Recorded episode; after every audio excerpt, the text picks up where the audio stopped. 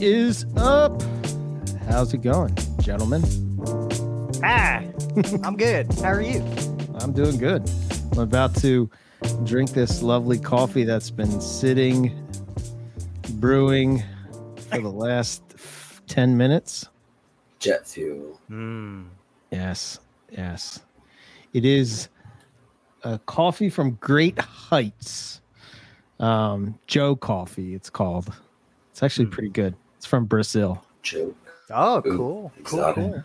Yeah, Exotic. exotic. Quite delicious. And Riley, I, uh, I've, I've missed your beautiful face. Welcome back. Good to see you. Yeah. I don't know how the word beautiful got in there, but okay.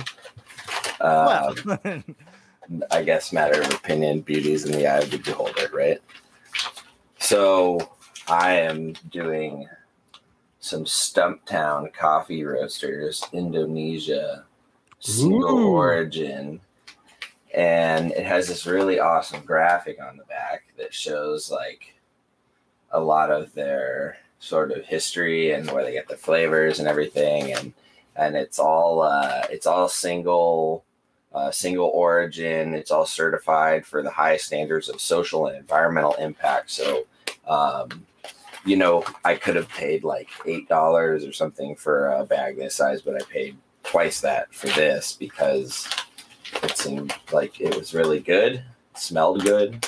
Um, it looks like it comes via so from the the Indonesian, you know, fields, roasted in Oregon smells delicious. It's got like hints of like chocolate and oh, it's delicious. Yeah, mine. Uh, so that's cool. Where did you get it? How did how did you pick that up? Where did you find I it? was just at uh, my local grocery store, Raley's. They have um, they opened up a new store. They expanded big time, and so the the coffee section went from like a little, you know, small marquee to like this whole section of a an aisle. And so instead of just like the Pete's and Starbucks and their bl- their brands and things, they had a, a ton of other stuff in there. So it was nice. Oh, cool. Yeah, this Yeah. is the one that I got. This one here, Mm. Great Heights. It's that uh, coffee trade thing I belong to, which sends you coffee like every two weeks. Nice. It's delicious. Is that the? uh Are you doing Misto box? Is that what you're doing? Oh, it's called Trade. It's um, Okay. it's kind of the same thing. You kind of like go in and it has like some kind of program that you put in what you like and how you make it and you know blah blah blah and it comes up with you know what it thinks would be a good match for you Nice. for for that coffee. So far they've been pretty good. And then if you keep going on and rating it, rating like you can go on the website and rate the last one you got. And I, I'm sure the algorithm sort of like looks at that and says, okay, he didn't like this one, this one, blah blah blah blah. Mhm. You know, Nice. it's quite well, delicious. I had my coffee a lot earlier, but Ah. I had I had some Peerless brand. That's uh, I think I think they roast in Oakland. Um, had a dark roast. It was very Okay. nice. nice. moment sipping on some rooibos tea, which is Mm. a South African tree bark full of antioxidants. Sounds delicious. Speaking, I don't know if it really counts because it's like probably full of sugar and comes in a can and you get it at convenience stores. But those yerba mate tea Yeah. drinks, those things are, I don't know what it is. Some days I'm like obsessed with those things. Like, oh, yeah, they're good, but they're good. It's a, it's they don't have as much to- caffeine as something else in them, though. Right. They're just sweet, you know. So it's kind of Yeah. like refreshing more than anything. But There's this this one brand that is like unsweetened. I use rooibos tea in my aquariums. Oh, nice! it's your fish. Thank you. It's delicious. Um, but yeah, no, there's there's this one brand of uh, yerb that is unsweetened and it's just super concentrated yerba mate, and it's like 85 milligrams of caffeine per bottle. That thing used to Shit. jack me up, but it's like it's that shot of caffeine without the acidity of coffee that can kind of like rot your insides out, you know. So there's some there's some perks to that. good lord, Beetle. You what? Did you just sneeze that out? A beetle. no. yeah. I sneezed. Thank God. It's been clogging up my nose for like forever here. What's it's up? probably a mealworm or something that got out and pupated behind a, a cage. Here we go. Here's something that I have to ask you coffee nerds about, and then we'll get into some reptile talk. But uh coffee over sweet cream butter. So this is like, isn't that there's isn't there a name for that? Like um uh oh shit. Joe Rogan used to do it all the time, didn't he? Um I know that people put ghee in their coffee. That like Ah, clarified man. butter. I can't remember what the kind of yeah, it's wait a minute. Joe. It's probably very good, but my initial reaction is meh. I don't want to drink butter. I don't really like butter, so I'm a butter fan. Joe Rogan coffee. I need a bang. 300 milligrams. I don't know. Straight to the heart. I got nothing.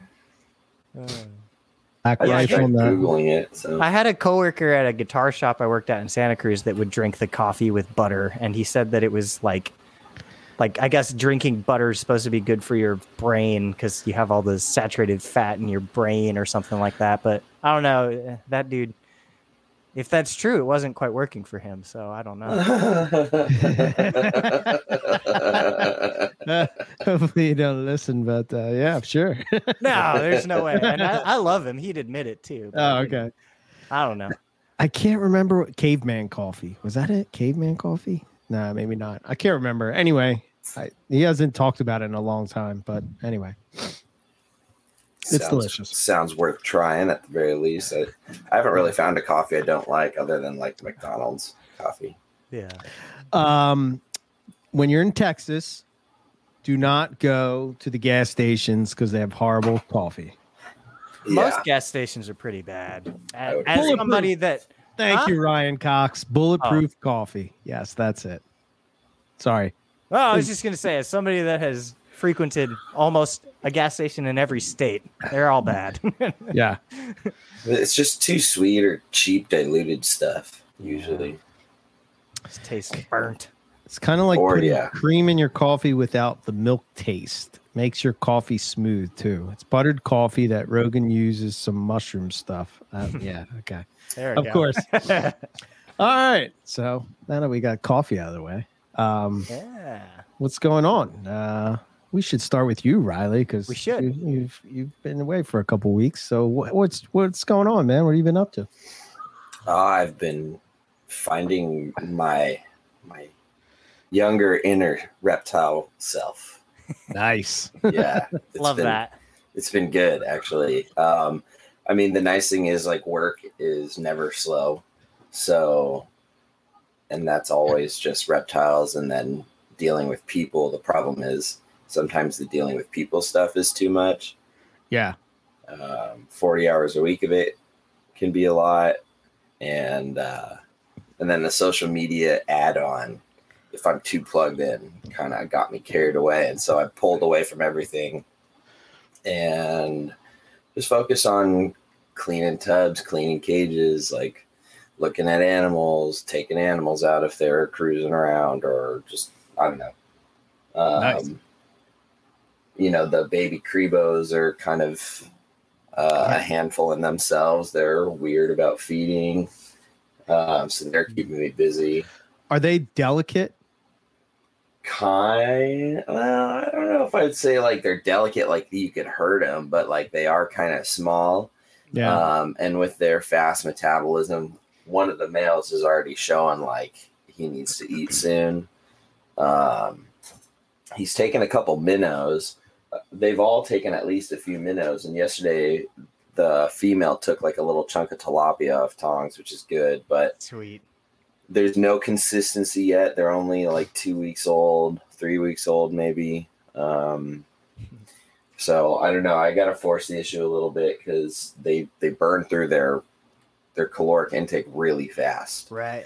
Um, and with how warm it's been in this room, I'm just running them at ambient. They're like going through their fat stores pretty quickly, and um, I don't know. They didn't eat any of the minnows I got on the other day, but they ate some a few days before, and I don't know. We'll see. So I love the way that you set those those up with like the little mini uh, glass terrariums. Was that um, like a deliberate thing, or did you just not have any other options? Because it No. looks great.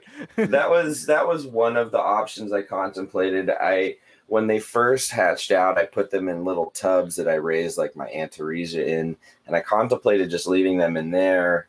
Um, and if they don't get going on food, I might put them back in there. They're just such inquisitive and active creatures that um, I don't know. I just felt like even as babies, they would do really well being set up with like moss and highs and Yeah. stuff. Um, the biggest challenge is like piquing their interest on food right now. I might switch their water bowls from a hard ceramic bowl to like a clear 16 ounce deli cup Mhm. so that there's more visibility, like from more angles of any fish or moving objects that might be in there, and see if that helps. Um, yeah, sure. so we'll see. So I just want to keep them ambient. There's a lot of there's a lot of warmth, so if they don't need any hot spots right now, it's probably too warm for them anyway. Yeah.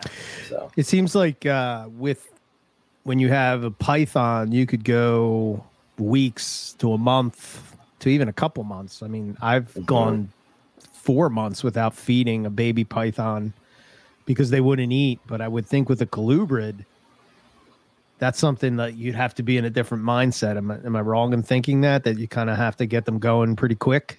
hmm Yeah. yeah, I mean th- th- they are maybe a month old, maybe, and I can already see like skin fold on the male from like not eating much. Right. So uh, it's like really fast. Wow. Interesting. Yeah, So that's crazy.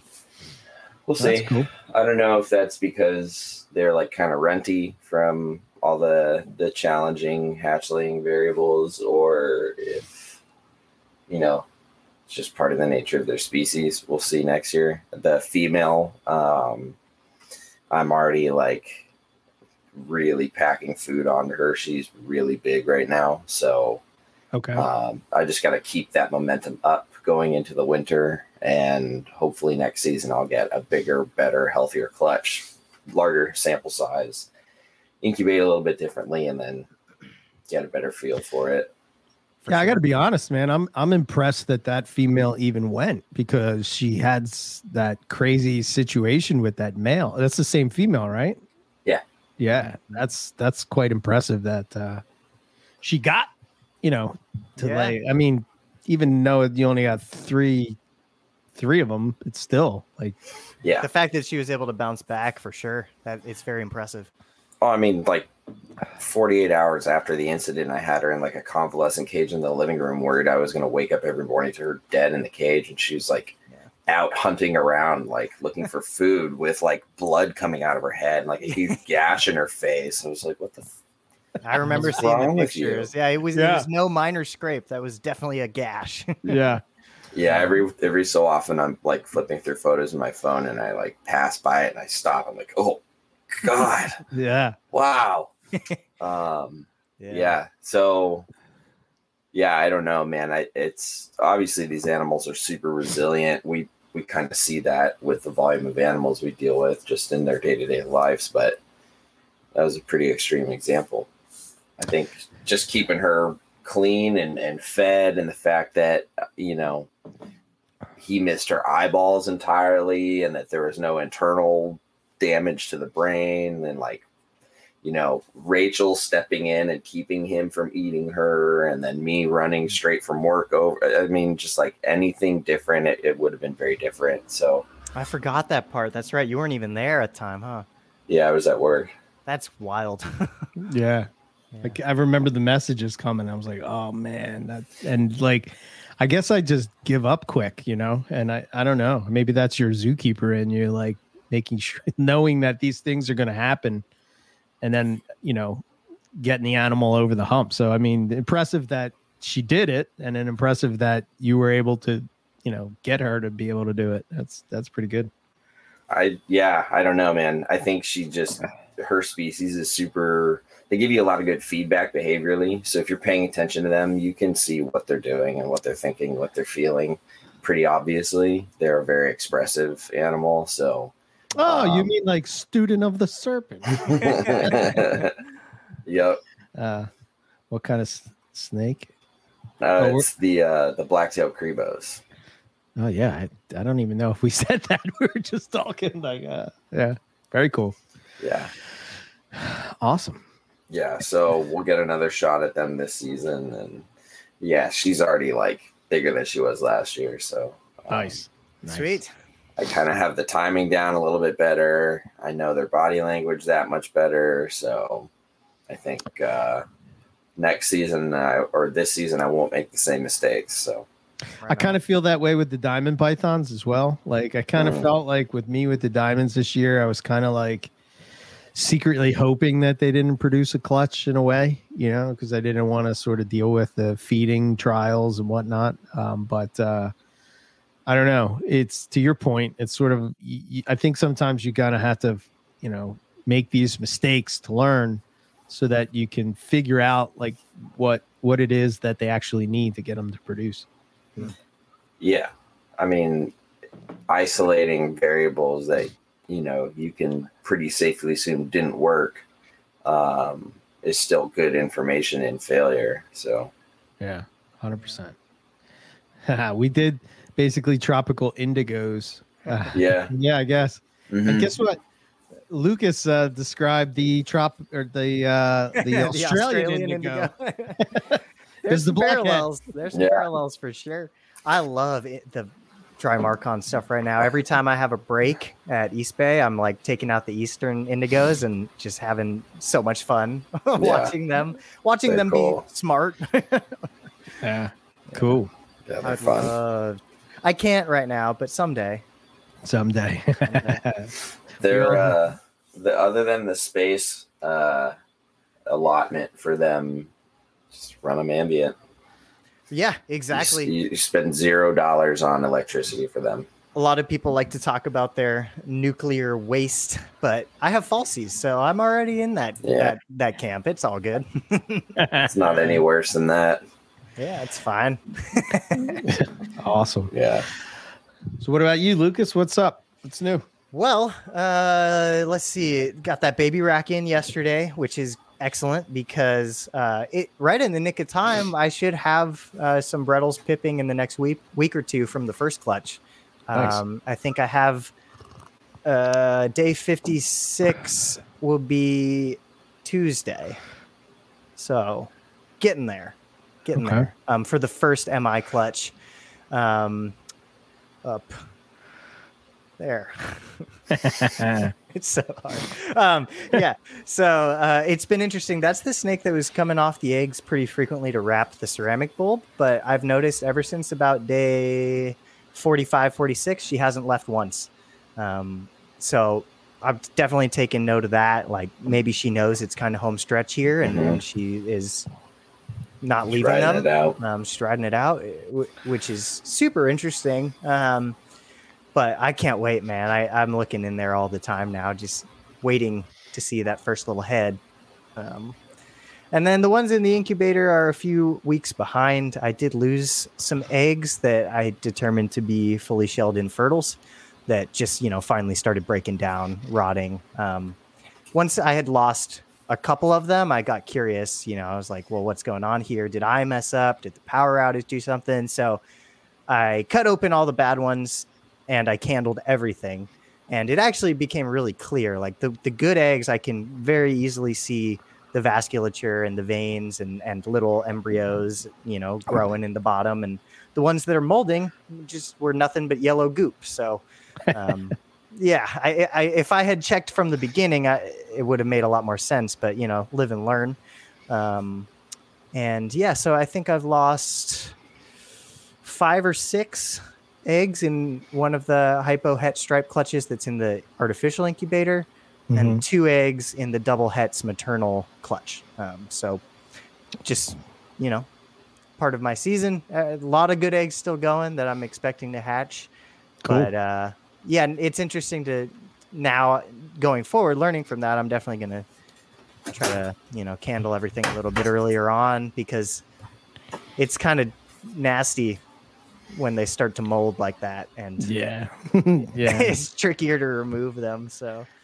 Um, Although Yeah. I've I have hatched out carpets out of some pretty gnarly eggs, man. Right, right, right. These ones, when I cut them open, it's like it's not even liquid anymore. Yeah, it's like curdled white goop. You know, like Mm. there was there was no growth at any point.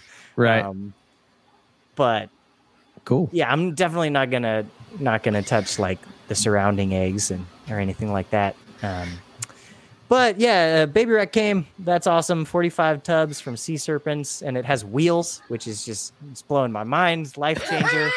I Whoop, I can I can move it around, and that Yeah. makes me very happy. Um, and uh, other than that, just everything's plugging along. I'm gonna offer that blackhead hatchling another drop fed uh, uh, pre killed mouse tonight. Um, see if I can get two for two on meals um, since it started eating on its own. But nothing other than that, which is good. Sometimes no news is good news because everything's Yeah. alive and healthy. That's good. That's good. Uh, yeah, me. I just got uh, the only thing that going on with me is I just got another book. Mm. The uh, Lizards of Western Australia, Volume One, Skinks. Nice. Nice. So Blackhead food. yeah, yeah, really. Um, they're ba- they're basically uh, you know the uh, blue tongue skink version of Imbricata, right? I mean, yeah. Sure. I was reading this earlier today. it's pretty good, right? Yeah, I like Yeah, it. It's yeah, a great book. yeah. It's a great book. Awesome. Oh, I forgot to mention, I did get a pair of Nova Guineas.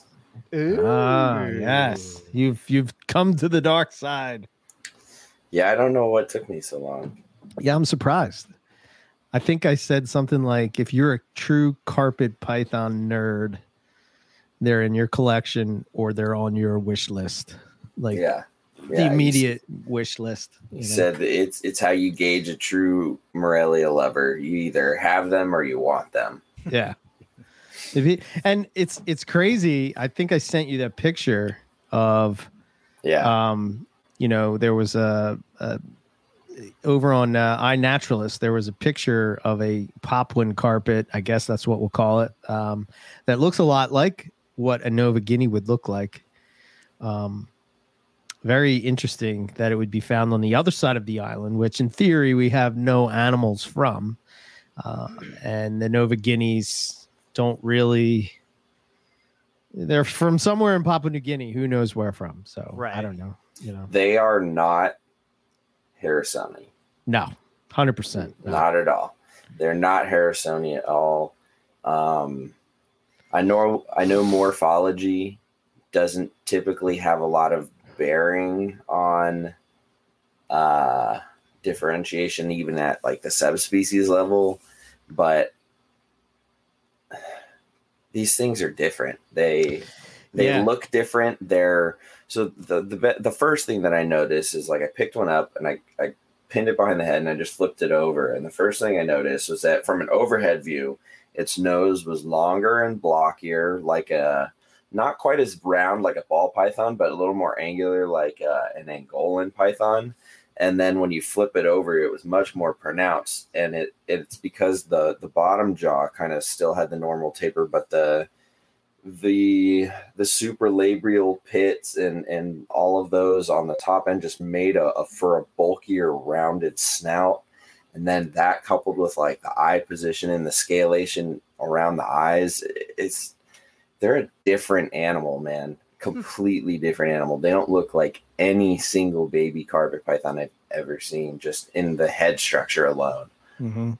and then yeah they're like i grabbed a nice pair that are like ocelot jag looking so Yeah, they're super pretty, man. That's awesome.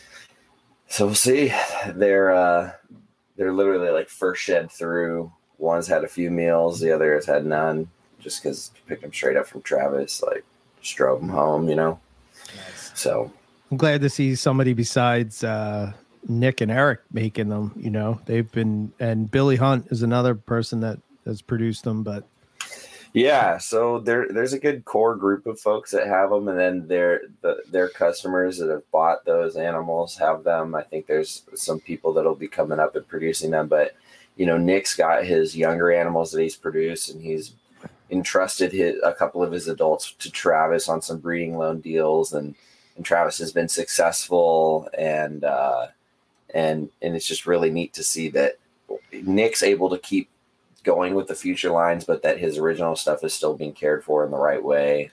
Um, Mm-hmm. and that those animals aren't going to disappear from our hobby with folks like Nick, Travis, Billy. I'm sure Eric Kohler probably works with some. You have some. Yep. Now I have some. Yeah. Um, there's, you know, there's a growing army of people with them. And, and so I think very much in the same way as inlands, I think they're finally getting the, the just overdue love they deserve. Speaking of which, I'm working on selling some babies so I can get an inland. So if anybody here is listening and needs Nice. himself a carpet, hit me up. there you go. But uh, I love yeah, the no, inlands, need man. I need I need inlands and diamonds, and those are the only two things left on my list that we can get in the states currently. So Yeah. unless we finally decide Cape Yorks are their own thing, then I guess I'll have to get those. I guess currently Cape Yorks are considered coastals, right? I guess Right. that's how I take them. You know, they're cool too, man. They're definitely um, very different pattern wise. Um, and I should say, you know, finding that one snake on iNaturalist doesn't necessarily mean anything. You know, I mean, it's the sample Mhm. size of one, but Mhm. it's just odd that it just looks like it seems like the animals all that we all have in the hobby seem to have for somewhat similar look you know for the most part you know i mean there is variety for sure you know but uh they're pretty pretty consistent with the brown and the tans and the yellows and the reds i guess it would be red brick i don't know Sure. Speaking of inlands, holy hell, man! Have you seen what Darren Whitaker has been posting up with the silver Yeah. peppers? I Good. haven't. No. Oh, No, well, let me share. please. um, so hold on, like this. Oh, damn. Yeah, that's What like the hell? But that thing, it's a beautiful animal. I'm just gonna start with that. It, it it's just got like a bunch of other stuff in it. It's got Darwin in it. It's this one. was that uh, the one that's like the head albino head? I think it might be. Hold on, let me see. They're freaking crazy. They're like mad mm. scientists over there making some of the most beautiful stuff. It is. It's pos head albino, and then Yeah. but I don't like it anymore. No.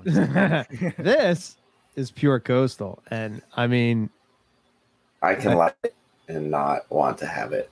well said. yeah It's a beautiful animal, and there is a place for it. Yeah. holy hell man that's a pure coastal That's nice. that just makes you dizzy Yeah. or hungry. yeah Both. and then um let's see what else did he have that was uh pretty cool um this one was a albino pepper which i don't know i i kind of i don't know what you guys think but i like albinos but i seem to think that um i don't know I albinos think kind it'll of look better as an adult. yeah I don't. I, Looks I like an albino really. berm. yeah right Albino's never done it for me. Even when when I was just getting into the stuff and I didn't really know much about morphs, I was always just kind of like, man, looks fleshy. this is a uh, um, a pos head albino too, but man, look at that stripe. That's cool. That's really cool. It's, this like looks like Aboriginal art to me. All those like Mhm. dots and yeah, It's a Wow. beautiful animal. It's just a stunning snake. yeah. Let it shed. okay, Mister McIntyre. yeah. and then and then there was an Xanic one that he produced, which um, you know, I don't know. I guess it's cool. It kind of Whoa. lost the pepper thing to it, though. yeah. It almost Brought looks too like- much coastal influence. Yeah, that looks Right? like an axanthic stonewashed. yeah, almost kind of the right. neck has got that. Yeah. cool stuff. I mean, I know he's been working on that project since what the book came out, um, the first book, and now like to see like all these combos that he's producing, he's just he's he's killing it, man. So, uh, and then there was this caramel pepper. Uh, but you're right, man. They're they they are mad scientists down there in in Australia. Yeah, I mean, I guess what else are you gonna do? You've probably burned through everything you can pure wise with a limited bloodline, so you just start having fun other ways. It's I think- pretty wild. I wonder if it's because uh, they look at carpet pythons maybe in a different way. Like, Like how we do corn snakes. yeah, kind of like they're all kind of the same thing. You know what I mean? Like well, maybe, it's they different don't too, 'cause appreciate the. If they want to see the the wild type, they'll just go see it in the wild. So why not be crazy at home? Could be, yeah. Fair. And then, and then the. Uh, I mean, it's not as cool as the citrus tiger albino, but I don't know if you saw Paul Harris. did uh, see this, and it's very reminiscent. I instantly saw similarities. Fleshy. Yeah. I'm sorry, not to poop in anybody's Cheerios, but it just looks like an earthworm. Pooping in All the. Cheerios. Pooping in the Cheerios. That's just me. It's just me. I don't Hey, know what man. y'all. I don't know what y'all do on your lunch breaks over there at East Bay, but uh, Wow. There's poop a lot of places, but there's no Cheerios on the premises. yeah, that's that's good. I hope I hope that if somehow, some way that silver peppers ever make it to the US, I hope that it's like Pure inland stuff. silver peppers. you know what I mean? Like uh, yeah, like straight up pure. Like yeah. Yeah, Yeah. hundred percent. we can do our own crossing. Just send us the pure stuff. I would love another 1.1 just normal inlands. You know, maybe get some Maug stuff to go with what I have. I would love to do that. That would be cool. Man, hopefully my female goes this year. That would be nice. Yeah, I would love to produce them. Yeah. that'd be sweet. with that uh, really freaking awesome male I got that has all that red. You know, For sure. Yeah. I wonder how Sweet. I wonder how many holdbacks Darren has. like, What's to a have that- project like that. Yeah, man. I mean, holy it seems shit. like it seems like he's basing his project off the silver pepper and throwing it at everything to see what he can create. So he's probably got to have different avenues, which means diff- multiple holdbacks for each avenue. right. Yeah, It's probably that's a lot. yeah, probably a couple dozen a season. Yeah, holy shit. Hmm. But my inland And- clutch. Oh, Tough- Ian, Tough feeders, huh? feed him you know, well, and then there's the old trip of just send them on a plane flight and they start feeding. I.e., I Yeah. had a, a Papuan in 2019 that wouldn't eat for its life. I send it to Justin Smith, and that stubborn bastard literally feeds it the day it arrives, and it takes. Oh wow. Uh-huh. Yeah. Send it on a plane flight to, to Frontiers, and it'll resolve itself. Apparently. Well, and who knows, Riley? I mean, drive just the the hour and a half drive from Sacramento to Oakland might have helped my particular blackhead get going, because yeah, Yeah. was, you know, one feeding later from that that he took on his own. Wow, that's cool. Yeah, I I uh, I I've done that many a times with Owen, and it's worked the opposite way as well. To where Mm. I had Oh, the yeah. Owen, and he had that one uh, that tiger jag. tiger jag that he had to feed fish to to get him going. So all right, whatever. We learned that carpets eat fish. Um, good stuff. Yeah. I'm uh I'm excited about uh adding um Kimberley Rock monitors Dude, Yeah, I was so jealous. to the I to finally the- got to see one, and now I'm even more jealous because my coworker has one at, at East Bay, and she just break, you know, she whips it out on breaks, and I'm like, oh, it's so pretty. Yeah. they're cool, man. Very, very cool. I like them Yeah. a lot. Do you guys have them at the shop, Riley, or do you just have the um uh, no, we just have uh, water monitors, uh, laces. sail fins, lace, lace, monitors, and we've got um, Uh, four Solomon Island spiny neck monitors. Hmm. They suck. Really? Yes. What about these Pilbarensis? Holy shit, man! That's like Those a centra- that's a. Centralian Kimberley Rock. now we're talking. Look at that. Yeah. Do we have those here? Yeah, that's for sale on Fauna right now. You're kidding. No, I swear to God. Lucas is gonna dip out for a moment. Everyone, pardon the silence. Oh, you're telling me there's a Brettles monitor? That's it, man.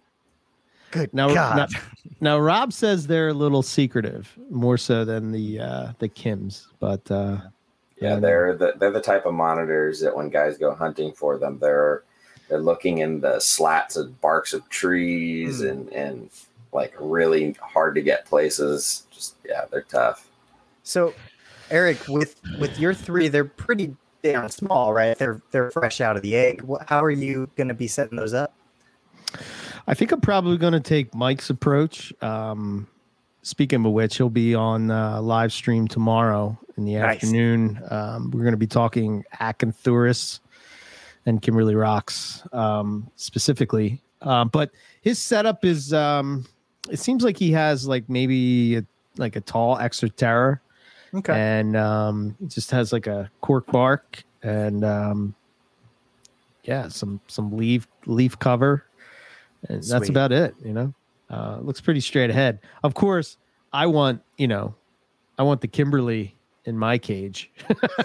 you know, I I really want to try to deck it out and really go. I was showing uh, Riley some videos of um, Cam's custom backgrounds. He's a guy in uh, Australia, and he does these amazing backgrounds. And dude, he did this bu- diamond python enclosure. Beautiful. Dude, I- trust me when I tell you.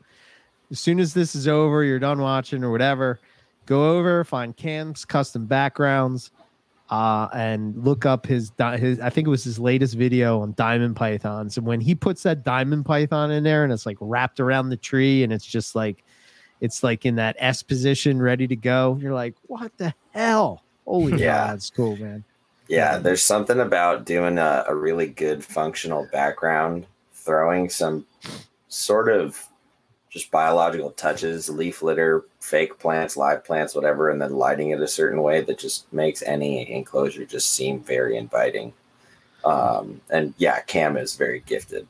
Yeah, unbelievable. And it, you know, sometimes I'm watching it, and it- it's it's interesting how much of an art it is, in my opinion, right? Because they're, they you're you're sort of watching it, and I don't know what it is. I just find it quite relaxing. Like just they sort of do like that double speed where they're just like chipping away, and then all of a sudden it just becomes this work of art, and you're like.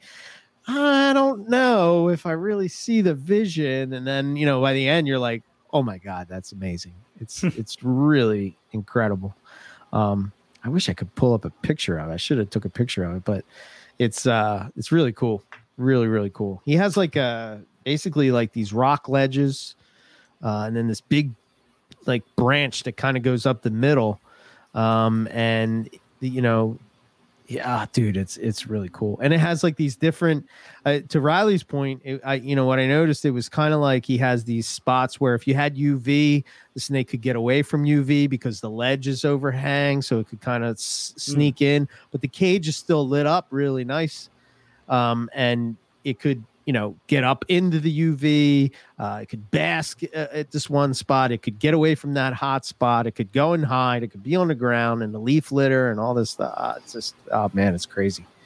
That's awesome. when the carpet got oh wait let's see. When the carpet got going with the fish did it still take fish later or did it take rodents after that? Also when feeding cribos tilapia do they get rodents along with that in their diet well as far as the fish yeah they, that animal has since switched over to mice so Yeah, So- Owen Owen did some scenting, if I'm not mistaken, correct? Just some He did, fish yeah. scenting on rodents. Yeah. Yep. Yeah. As far as the cribo end of that, um, I'm starting them on fish. It's a little more of the natural prey item. They're very small.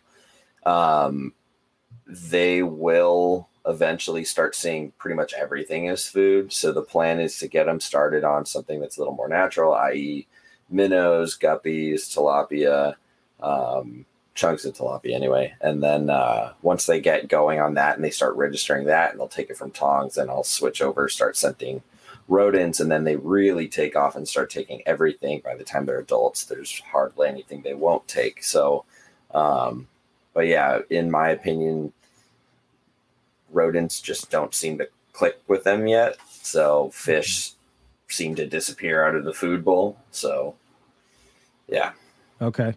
Yep. Oh, very cool. just means a lot of water changes and taking care of fish. yeah. I I set up this old little like one and a half gallon tank, and it has this janky ass little like top filter that if it's not perfectly level or if it gets the slightest bit backed up, it just starts like backing up the flow and coming out elsewhere and just spills like two nights. in, I've got this thing spilling and killing. God damn it. That's not what you now- want.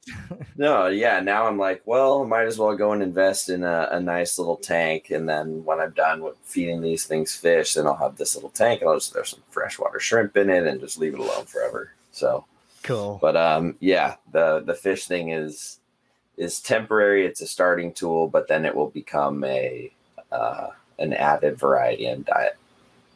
Nice. That's awesome. Dragon's Lair saying that he has Papuans that eat anything, but pigeon is their favorite food.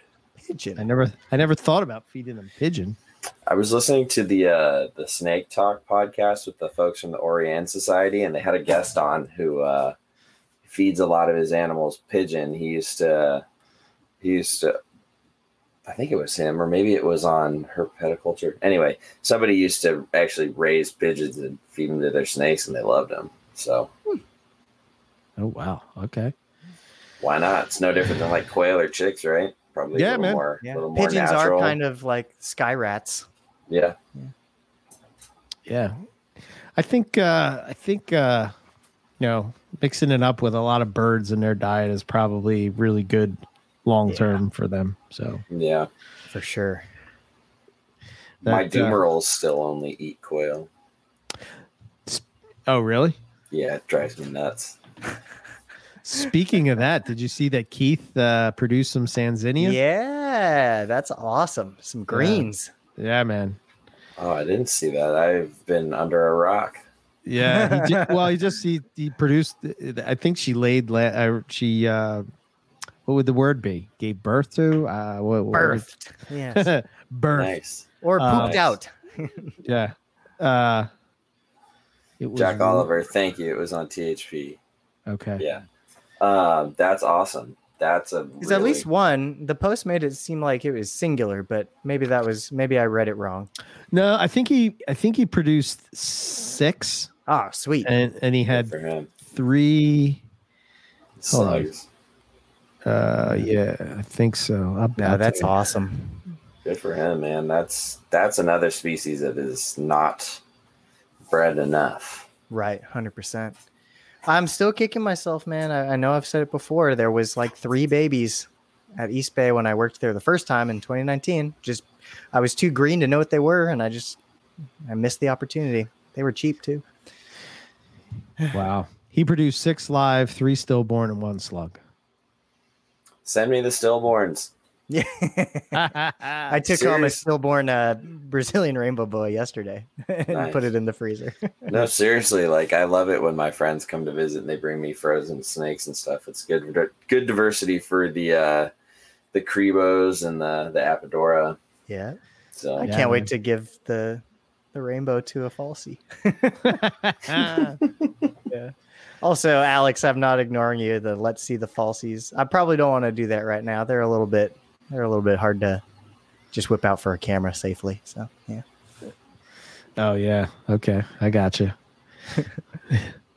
the old falsies. Ah, man. Speaking of falsies, uh, the Colubrid and Colubroid radio has uh, is officially up Yeah. with uh, Doctor Zach Loafman and Matt Most. Um, I it was pretty good. I I quite enjoyed it. Um, I don't know. Did you guys take a listen to it? Did you hear it yet? I haven't had a chance yet. I saw that it was up there, and I I made a note. Yes, I set a reminder. yeah. Going off right now. Uh, I Yeah. listened. I, I loved it. I mean, obviously, I'm, you know, it's my herp man crush right there, but I'm kind of mad about it because now everybody gets to get lectures from Zach for free, and I'm going to thousands of dollars in debt to do that. So what the Yeah. hell? Yeah. Yeah, I know. I'm I'm I'm glad that um that we yeah that we were able to get them to uh to join in the uh the network. It was good stuff. So uh. I think uh their knowledge that they have between the two of them is just going to be just going to be invaluable to people. You know. It was cool the the segments they were talking about file snakes. It was like the most I've heard anybody ever talk about file snakes, and it was just the intro mm. episode. You know. yeah, yeah.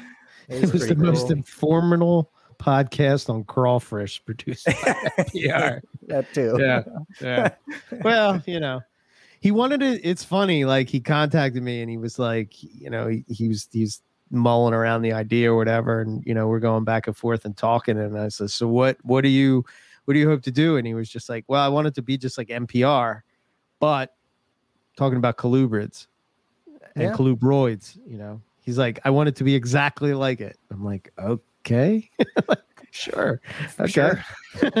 you know yeah so um If it ain't broke, don't fix it. I guess. Yeah and you know it's funny like i, I said this because ryan dumas he put out a, uh, a, a podcast on turtles um which is very underrated in the reptile podcast world you know The um Pond Cast. the podcast They have the best name in reptile podcasting. that's awesome Yeah. um but uh yeah I, I you know i was it's pretty cool but i think what what makes me jealous is i by accident i don't know something was going on with the feed or something and i think maybe it was an apple update or something but all of a sudden i got these old episodes of npr in my feed and i hit on it and i was like what the holy hell is this audio garbage yeah. everybody sounds so smooth now and it's like that would cost like you know you'd be looking at like 10 grand to be able to produce a podcast of that quality back in the day when we started so Right. Uh. That's all right. The information was still invaluable. the turtle room is oh there's more turtle podcasts i guess i don't know about turtle podcast i didn't know there was a whole bunch of different turtle podcasts okay i stand corrected It's my my apologies there's only I think there's only a couple, but yeah. Turtle Town. turtle turtle people are like uh, Morelia people. They kind of stick to So there's- themselves stay in their own little group yeah for the most part. You can usually spot them at shows too.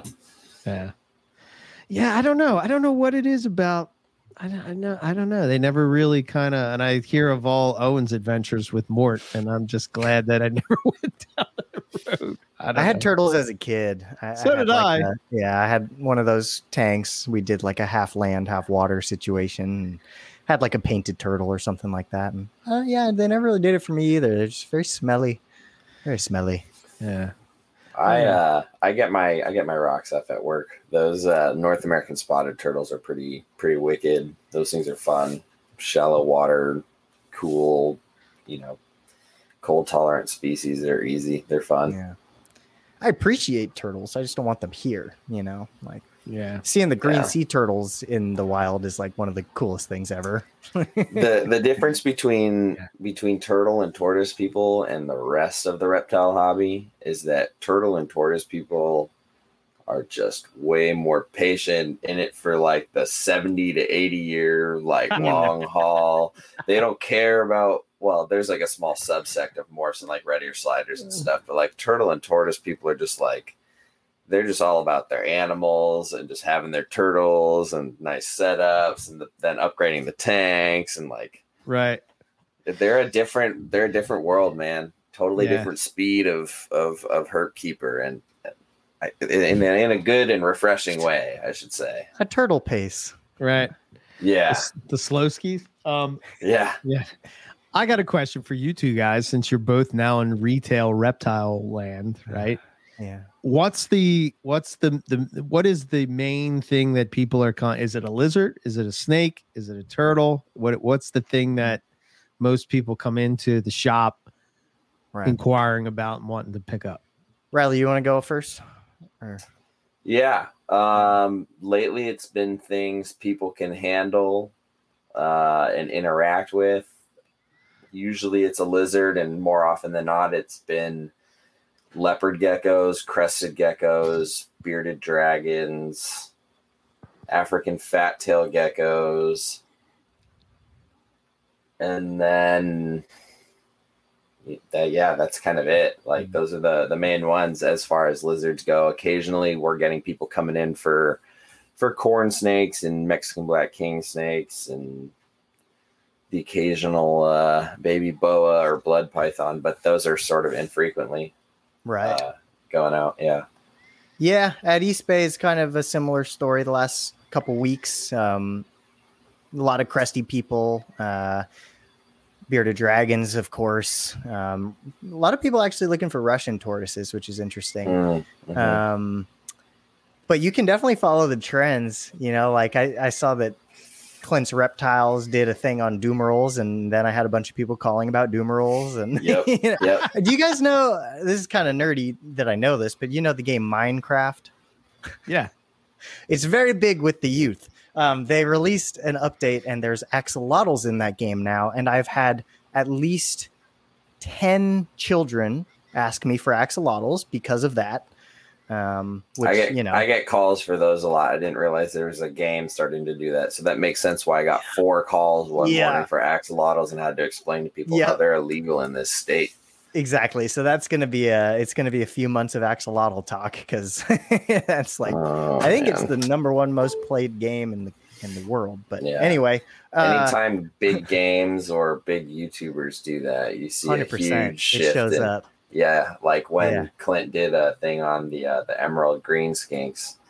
Uh, Hmm. I sold out of all the green skinks we had in the shop in one day. Right. Shit. My dad bought them from that. Yeah, I doubt that your dad watched that though, right? And- and to- oh, no, did to, he? loves to be it. completely honest, I watched it too, and I was blown away. And I think Clinton did an excellent job portraying those lizards. And the best part about it is, is people are like, "Wow, this is amazing!" And it totally promoted having like a fun, interactive lizard. What Yeah. most people don't realize is those things are all wild caught, Yeah. Mm.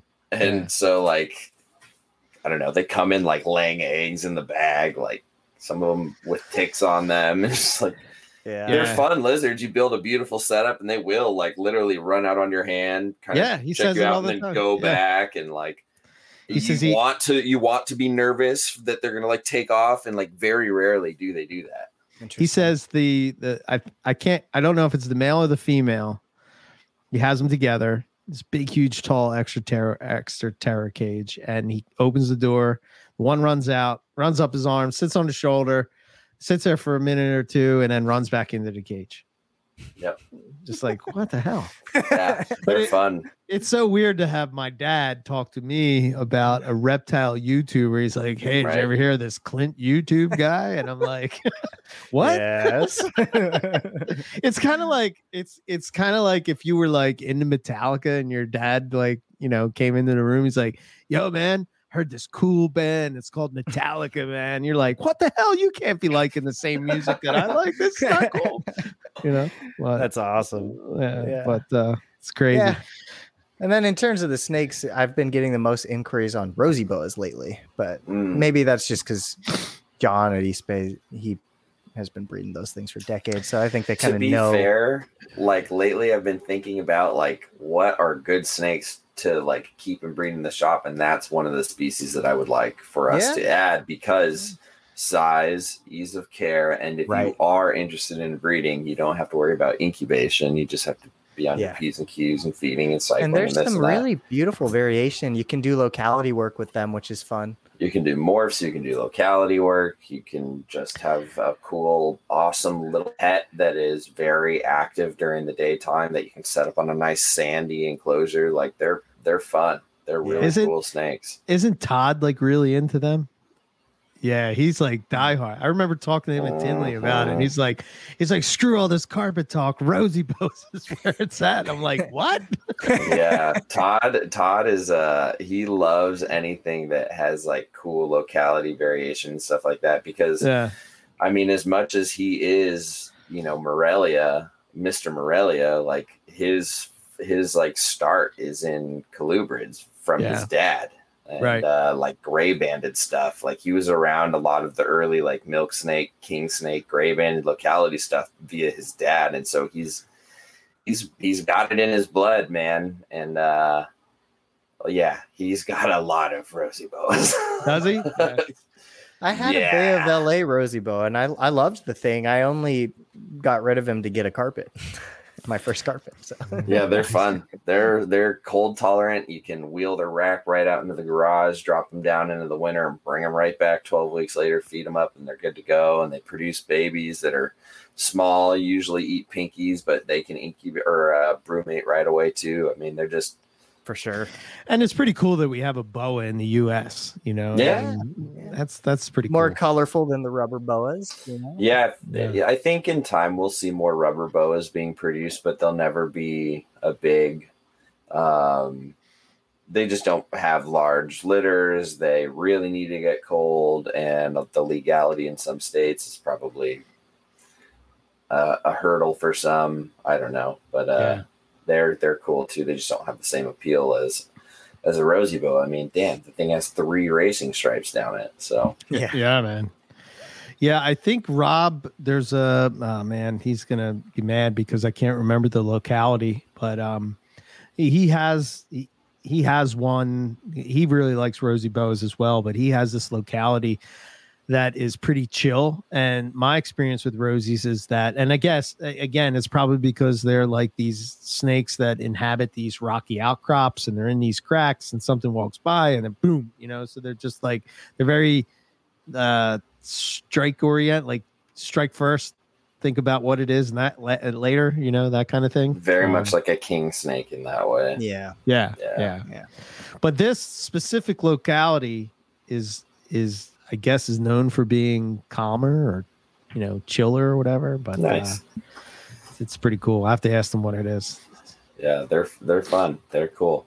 I uh i i think they're a good candidate for somebody with very little space who wants to work on some locality breeding and some fun stuff. Yeah.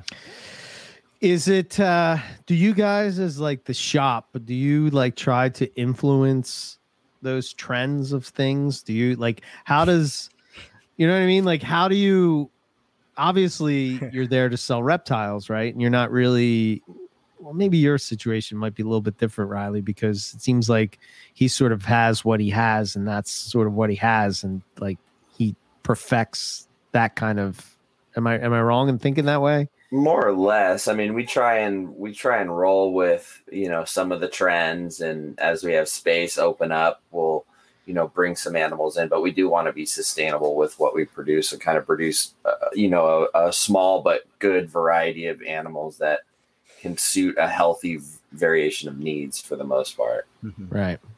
But- Gotcha. I absolutely try to influence the trends. Yeah. Yeah. Yeah. yeah yeah.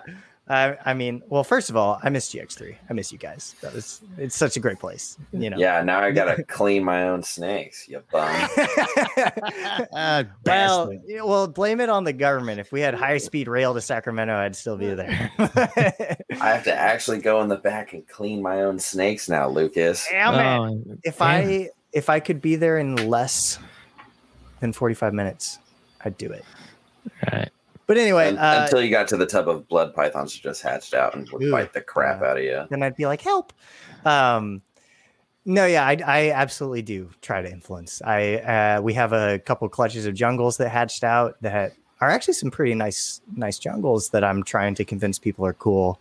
Um, people are like, "Can I see that ball python?" I'm like, "Well, yes, you can, but you can also see this jungle, and we can actually talk about that." Um, I don't know. I yeah, you know, Yeah. for the most part, you can tell when a customer has done their research and they're coming in with something very much in mind. And Yeah. I don't try to dissuade people like that. But the Mhm. people that just come in off the street and they're just like, I want a snake. And I've Right. heard about ball pythons and corn snakes. You know, I try to steer them in some different directions sometimes. And I had I- a I had a drunk plumber come into the shop a couple weeks ago. a drunk plumber. Okay. okay, I all have two questions, but I'll save them. So, yeah, um, he called ahead, and I was like, some drunk guy called, uh, asking for carpet pythons. I was like, this is weird. Okay. Sure enough, a drunk guy shows up later and gets out of his plumbing truck and everything, and and he's like slurring words, but like, o- okay enough, I guess, and uh, like really would not let me like with my hints of like, yeah, you should do some research and double check some things. He's like, nope, I already know what I need. I've kept snakes before. I, I want a stuff. carpet python. So he's like, "Can I take a look at that?" And I pull out this coastal, and it's it's like biting me. And he's like, "Cool, man, cool. I'll take her." and and I was like, "You've kept snakes before. You don't mind that it bites?" Like I used to keep burms and boas and iguanas and stuff. I've pretty much had it all. And I was like, "You've had nothing, but okay."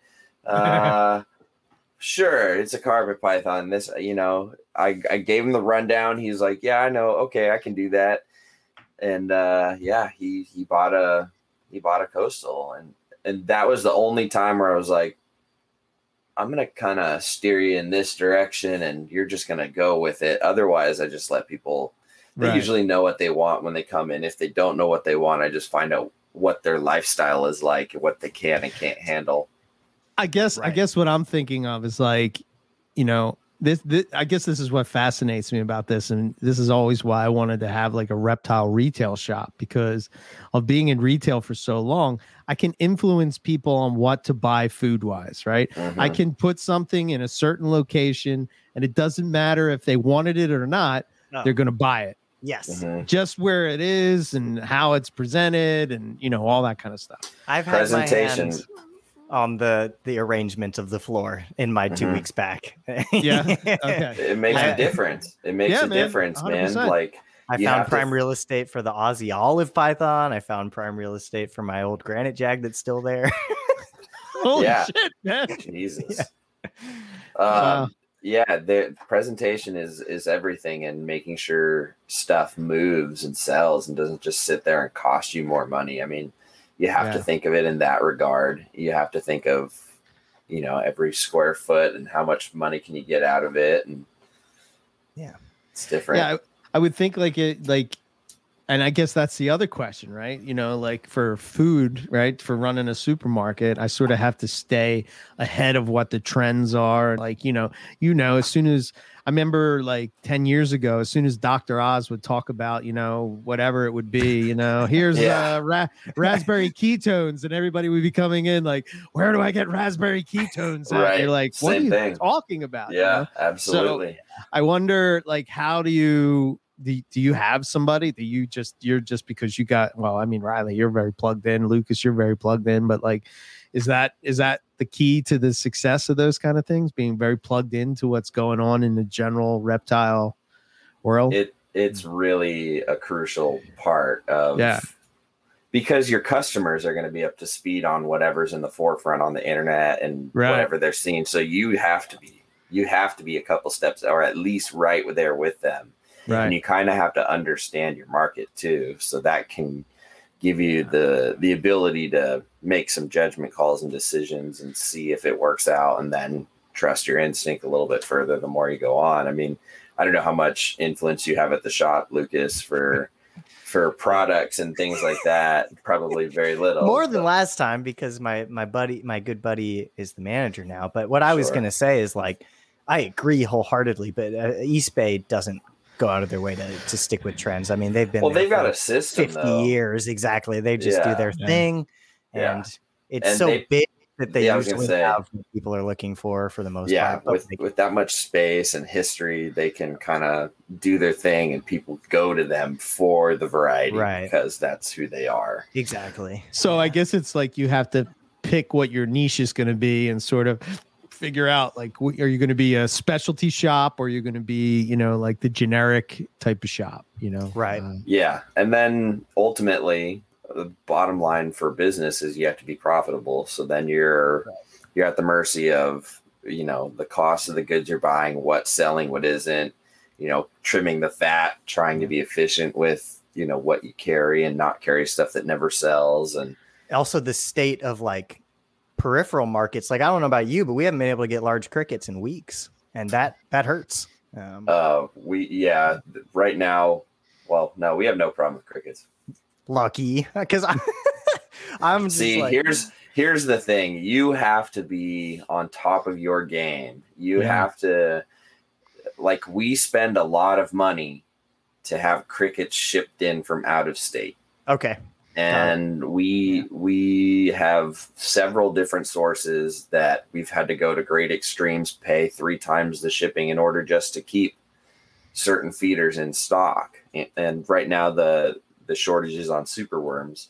Okay. But um yeah i think i think grant has done a great job influencing people to add a good healthy variety to their animals diets because he goes to such great lengths making sure we have crickets superworms mealworms waxworms hornworms silkworms dubia roaches occasionally black soldier fly rodents of all sorts and types like right. fake feeder fish you know? And um well east bay has the giant rodent breeding operation in store Yeah. jack so i do You know that to. smell well. By the way, hornworms, if I haven't said it already, are lizard crack. Straight up lizard crack. I I don't should know try what is some. in those things, but they just Mhm. oh my god, they love them. And It's if your lizard bites onto them hard enough and they explode and that stuff gets on your clothes, it stains. Wow. Really? Okay, good to know. Their Yeah. innards will stain your clothing. I got I got splattered with a, a good Savannah monitor chomp on one and it right up my shoulder on a khaki shirt and stained ever since. jeez Oh, here we go. Eric, am I planning on pairing Wow, some snakes this season? Yeah, yeah, we kind of got derailed us. Uh yeah, yeah, yeah. I kind of like I was I was I think I was talking to you Riley about this, but I kind of like the on off um approach for me, right? Mhm. I think that um the breeding season. I, I mean, I'm not doing this for business, uh, and I, you know, um, and I've really slimmed down the collection, so I'm not really chasing morphs per se. You know, like trying to make these different combos and stuff like that that I was in the past, but um, I like the idea of breeding one season and then taking off the next season. I think I think it's probably really beneficial for my collection, right? Um, ultimately, I think it gives the females uh, enough time to reset. I think it gives me enough time to focus on raising up those babies and not having to worry because you know I I I see it, it seemed like to me like the more and more that I did it y- you know because I've been breeding what I think my first clutch was 20 so almost 10 years um it's it's like I don't know. You, as soon as you have a clutch, and you're already preparing for the next season, and it's like it it never ends. And for me, the the you know like I get super excited like this time of year when I see all these awesome things hatching out and get jealous, and it gets me fired up. You know, I get I get I'm like yes, I'm ready to breed again, and it it doesn't become a chore i guess you know? Um so i i think that's going to be my my style. Now maybe i'll do like uh you know like maybe on those off years i might focus on one of those harder to breed species like maybe i'll try olive pythons or maybe i'll try womas or wh- whatever it would be you know but um yeah this year i'm gonna try diamonds again uh inlands uh i got tons of coastal stuff uh, I'm gonna try hypo tigers, poison ivy stuff. Um, What else? Lots of Papuan stuff. Uh, all kind of different stuff. Um, yeah, I think it. I think it. I'm trying to think what else. Uh, lightning line, gelatins again. Um, yeah, just all kinds of cool stuff. I got uh, that. Hopefully, will uh, that's awesome we'll get going. Um, what's your uh, time frame on your your womas I probably probably not next seat this season coming up, but the following season. Um, Okay. Oh, how can I forget? I mean, I'm going to be hopefully producing some Russian red tigers, uh, Yakapuri Depot Nice. locality carpets, um, which I think will be awesome to get them back out into the mix. Uh, trying to think what else as far as carpets go. Like I said, hypo stuff that should be pretty pretty cool. Um, I You could, want to do some Bredlis? K- Get get some data for me. yeah, I yeah, I could try it. You know, um, uh, and what else? Citrus Tiger stuff. Citrus Tiger stuff, yeah, of course. I think I'm gonna do a straight Citrus Tiger clutch again, Nice. and I'm gonna try to uh, get that out into the into people's hands and stuff. So Hell yeah. I'm I sure want you, one more. I Yeah. Want gonna do more. a lot. That's awesome. yeah, Yeah, I need at least one more, like n- not uh head albino related. yeah, just o- straight. Yeah, the only one I have is the uh the caramel citrus tiger female. She's the only one that's not head albino. Oh no, you're related. gonna get uh, you're gonna get. Yeah, you got to get a pair, man. I'm gonna send you a pair. yeah um yeah i i'm i think i feel like i'm forgetting some children's pythons i could do but i think like i said i think i'm gonna wait till the following season to do them uh maybe do? Tullies, I don't have a male big Oh. enough. The female probably could go next year, so they'll probably be next year. Palmerston's I could do. Port Douglas, Brisbane's are kind of on the fence. Um, Nice. yeah, I, I don't know. So should be some cool stuff carpet wise. Um, high orange, high yellow Papuans, um, and then uh, obviously probably the one I'm most excited about is poison ivy because this Yeah. would be, uh, this would be uh, sibling the sibling. So we'll see what happens. I need So. something from that too. Yeah, of course. I uh I was pulling out the the babies from this year, and that one male I have, he's just like black after his first shed. Uh, and it's just it reminds me so much of poison ivy, and I'm like, this is great and all, but like now I have two. Like I would never. I feel like I can't put this with poison ivy stuff. I feel like it's got to be Well- separate. D- Is it a female? I've got a pair of them. Oh, okay. Two of them came out looking like really dark. Okay. So Maybe in the the uh, Eric Santa box, I'll just throw a male poison ivy in there. I, I mean, I have what? God, I think I have twelve males that are from oh, her. jeez, Yeah, so that's a lot. two females and what is poison ivy? It's basically a white lip python in a carpet version. Yeah, it's Super black. black. super black, white. Uh, Yeah, just lips. the, the faintest little white that they get, like the stitching, like the Yeah. the Jack Skellington a little bit in the neck, and yeah, Nice. Yeah. So I'm hoping, uh, you know, fingers crossed. We'll see what happens. Uh, that's probably the most exciting thing. If we could have a melanistic carpet in the states, uh, that's, you know, uh, I, s- I- to me, man, I swear, I- know I'm counting the, my chickens before they're hatched, and I probably regret saying things like this, and I'll jinx myself. But like, there's so many, not so many. There's a few of these dark IJs that are floating around from various people over the years that are the exact same age as poison ivy. Well, they are the same age thought as Yeah. poison ivy, Yeah. and because they don't have the information, it's kind of like ah, you know. But it looks just like her, and it just seems Mhm. odd that you know when that clutch was produced, that they all came out normal. When I produced them, they all come out normal, and then they just turn black. So yeah.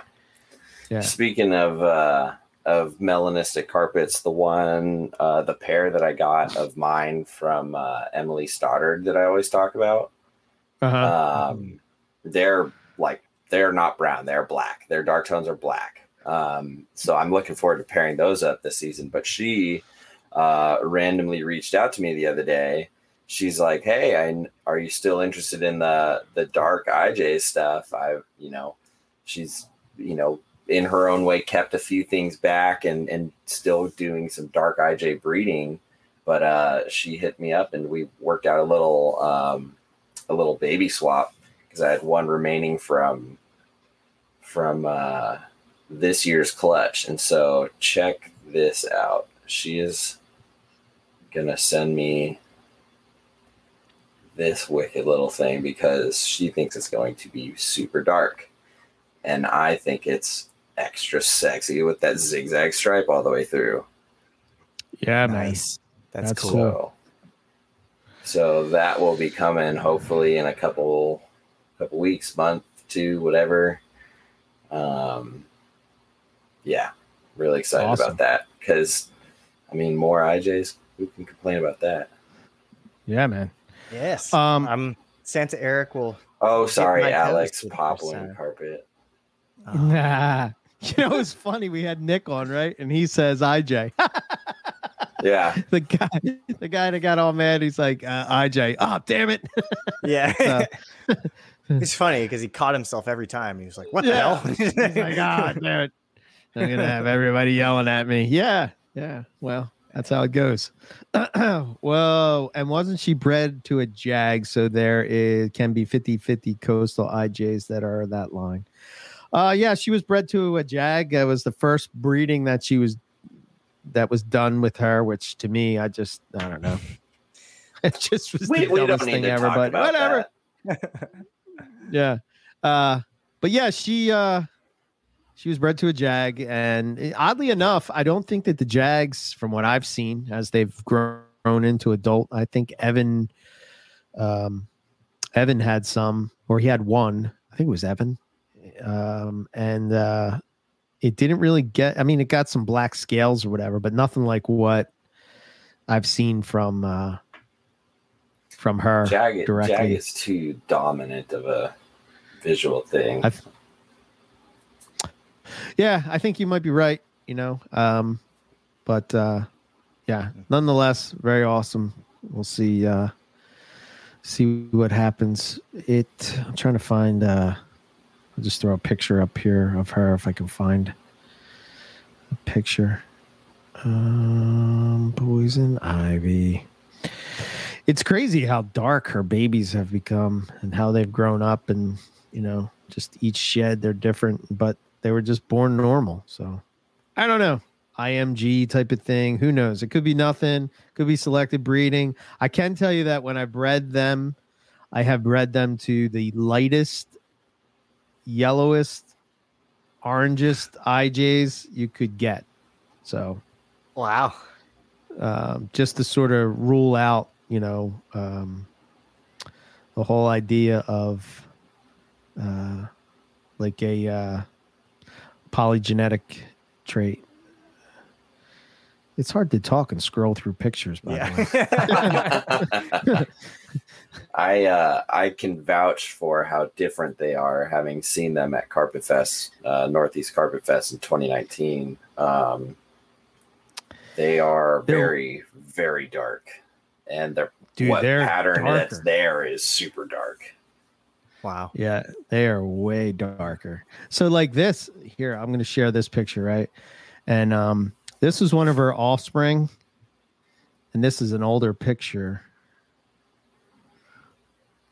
But you see all this black is filled in.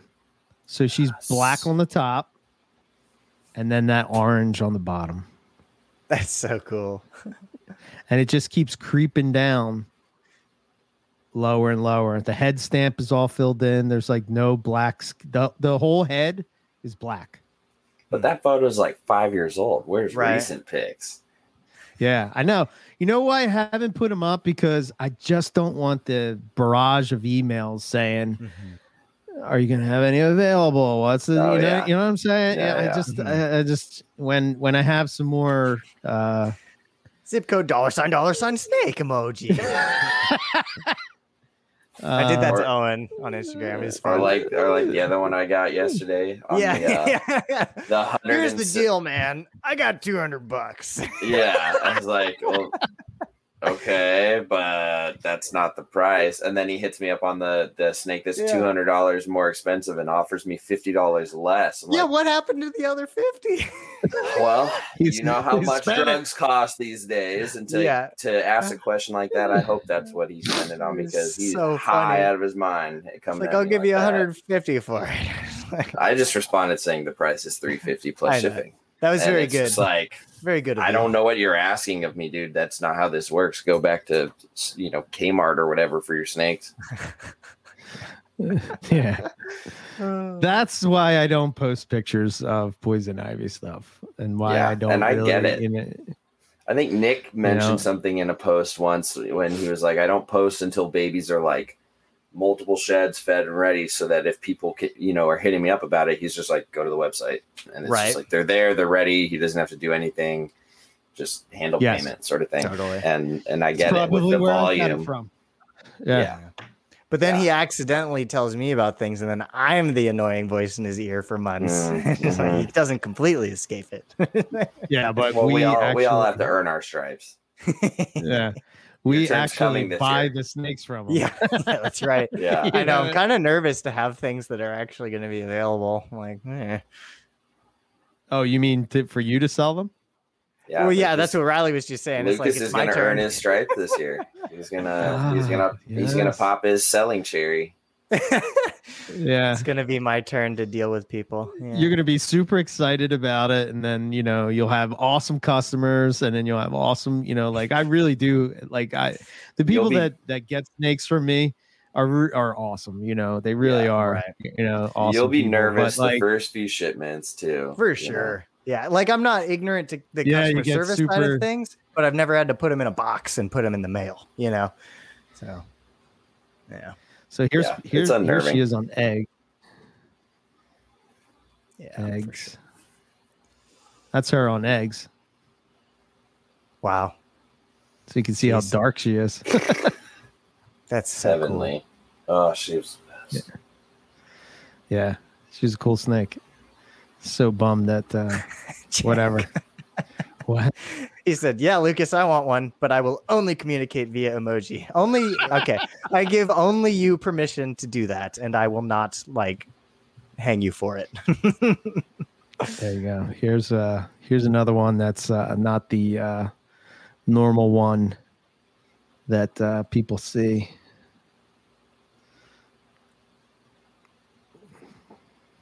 That's her. But when she was born, she was normal looking.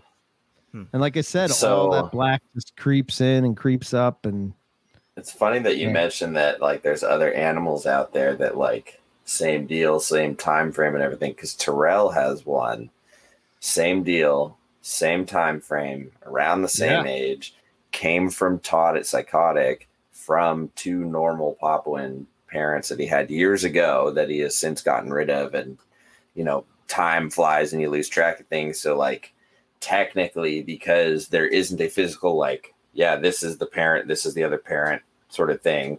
It, you know, we have to call it, but it's literally the same animal.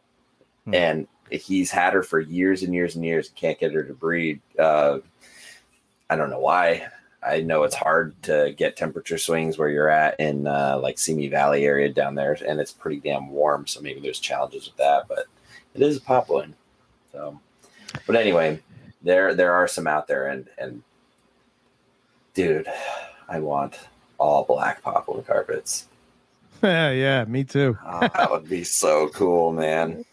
I can't wait to. Uh, I am breeding this girl as far as coastals go, so this should be pretty cool. Um, as I, I as I'm going through, I, I I started looking. I was like, oh yeah, might as, well- might as well share her as well. oh Um, yeah. I love that snake. Ooh, Yeah. that's that cool. thing's. Is that a, a chicken yakitori depot? No, that's a that's a Michael Pinnell chicken yakitori deal. number nine. I'll take a number nine. Some egg rolls on Um, the side, please? Ooh, it comes with eggs too. Hell yeah. Better. And this one, dude, oh man, this is this uh, this is a blast from the past. this is probably one of my f- most favorite IJs I ever had. Hmm. Oh, I just love that collar. She was smoking. Favorite Irian Jaya. Yeah. Um, sounds like lyrics from a bare naked lady. song. Uh, yeah. So anyway, that's that's kind of what I have on the docket. That's awesome. Some cool stuff. Awesome, so awesome, awesome. Oh, of course. There it is. There's the picture. God damn it. I just had to scroll one more. That's her. Wow. Yeah. That, yeah, that's the perfect carpet python right there. Yeah. That's it. She That's all was, you uh, need. See, this is why I don't like white lips because why would I need a white lip when I have a snake that looks like it? Oh, There's no. Here we go. like it. No, I do like I do like white lips. I They just still don't fit into like, your. Keep yeah they they just don't fit into keeping for me you know i mean they're amazing beautiful snakes holy hell I'm ashamed to say that, like, other than interacting with like maybe one or two, I've really never worked with them or like brief interactions, like maybe once or twice tops. So, like, I what I know is external from other people's uh, experiences. They seem to remind me of kind of a you know what they remind me of from what I hear anecdotally is is a Darwin and kind of how nervous and and weird like they can move, but they're a little more confident than a Darwin because they will turn around and square up and defend themselves, but they they, they can be a very nervous snake. Um, and my Darwins are like that, or at least the male is, and Mhm. I see some similarities. But yeah, yeah i could see I- that I- yeah I got hands on in person for the first time with the the pair of Southerns that they have now at the at East Bay, and they're they're both very chill. Um, which like if they've got a good temperament, then like Right. hell yeah, that's a great snake. right, I don't know any like I don't have any hands-on experience with the husbandry. I would imagine you probably need humidity and not as much heat. You probably got to stay on top of that. But otherwise, they like if you get a nice demeanor on them, they're probably right. chill. But then, yeah, on the flip side, there's a Psycho Northern that we have as well that is Mhm. a Psycho. sounds like my Macklots. Yeah, My Macs are just nuts. The male more so. Like on a scale of one to ten, he's like a nine, and the female's like a six. They're just. yeah. i don't think know, i've man. had i've had five of them all Macs or white lips. White lips. white lips and um Any of Most of them them born have- and bred or uh one okay. all the rest were small wild caught stuff or Mhm. captive Uh-huh. hatched you know that kind of stuff Right. but um i don't know i, I you know uh, again like i said I, I remember at carpet fest is i got a small I, I think i got two of them and they were small and um i had done some trades for some carpet stuff or whatever and i was like let me give these guys one more try let me see you know what the i i, I wanted to have them. You know what I mean? You, you ever have those animals that you want to you want to work with, but Mhm. like no matter how many times you try, it just ends in utter failure. and you're just like, I guess this is not meant to be, you know. Um but yeah, it just I, I don't know. I remember taking them at Carpet Fest. We went out back. I put them in the sun, and I was blown away. Blown away because of the iridescent is just. I mean, it's second to none. You know, I mean, they're Yeah. just amazing when it comes to that type of thing. It's just that sheen and that look, and you know, yeah. it kind of reminded me of my John Petrucci guitar. That like when you moved it, it changed colors. I think I think John has a guitar like that. But like I had this. It was like it, if you turn this way in the light, it would be green. If you turn that way, it would be purple. If you turn, you know what I mean. It just That's it- cool. It, it was really Yeah. cool. But um, yeah, I don't know. I just couldn't get them. I just I couldn't get them, man. I I think Yeah. it was. I think it could have been too many, too many, too many other things, you know, and not the. uh maybe they need that extra special care. I know that like when I was working with a lot of different species of pythons, I just I just did the old like it's a python. It has to go in this box. Like it has to be this. You know, you have to keep it like a carpet. And i i soon realized that that's not the case. You know, and usually they end up at Owen's house because that's his. Yeah. and he's very happy about it. Yeah. he loves So it. he su- he supports the white lip tries, but uh, you know, yeah, that's what it is. Yeah, well, and on the flip side, he thinks Papuan carpets suck and he can't breed those. And so, Yeah, yeah. other yeah, side of the 100%. fence, grass greener, different lenses That's- we're looking through. Yeah, that's a perfect example, right? He tried. I remember if you listen to the very, very early days of NPR, he was like, all, you know, like, oh yeah, popwood carpets, yeah, let's go." And then, no, Now, now the universe has finally convinced him that he's Mr. Coastal and he believes it, and it's Yeah. good. yeah, It's And happy he hates that. Womas now too. yeah. See, Which is he hates weird. Womas, which I can say to him, I'm like, "How can you hate Womas? Why don't so much it. hate for the Uh, Woma?" yeah, You know, I don't no, agree don't with. convince him otherwise. It's okay. So, I don't I don't mean anything about like when when we talk about um not liking this snake or that snake or whatever and you know I guess sometimes it does influence uh uh you know people's perception of that you know because oh well Eric said they suck they suck no I'm saying they suck for Eric you know what I mean so try them out yourself you might like them you might dig them you know uh I don't know For anyway sure. Yeah. I'll get down off my uh, my my Eric's thoughts. Yeah. But anyway, yeah, beautiful animals, very cool. A lot of cool people working with them, but not my thing. So For sure. Yeah. I I'm mean, sure there's a lot of much people that would say rainbows suck too, and I would be like, well, yeah, that's another Yeah. one. That that's one that I think is absolutely beautiful, but I, I would never really want to keep it. Yep. Right. Yep. see, see, to me, false water cobras, not my thing. Awesome Fair. snakes, you know, but just like I don't know. I don't know. I didn't think they would be, but damn, they are. I love Yeah. them. I got to admit, man, when I went to see them at Owen's house, um, when he lost the children's python that you sent Mhm. I I had nothing to do as he searched for the children's python other than to look at his false water cobras, and I was I was I was Mm.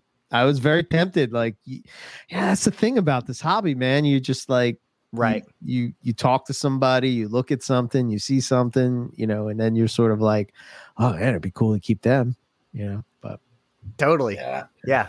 Yeah, just yeah, there's too many animals, too little time.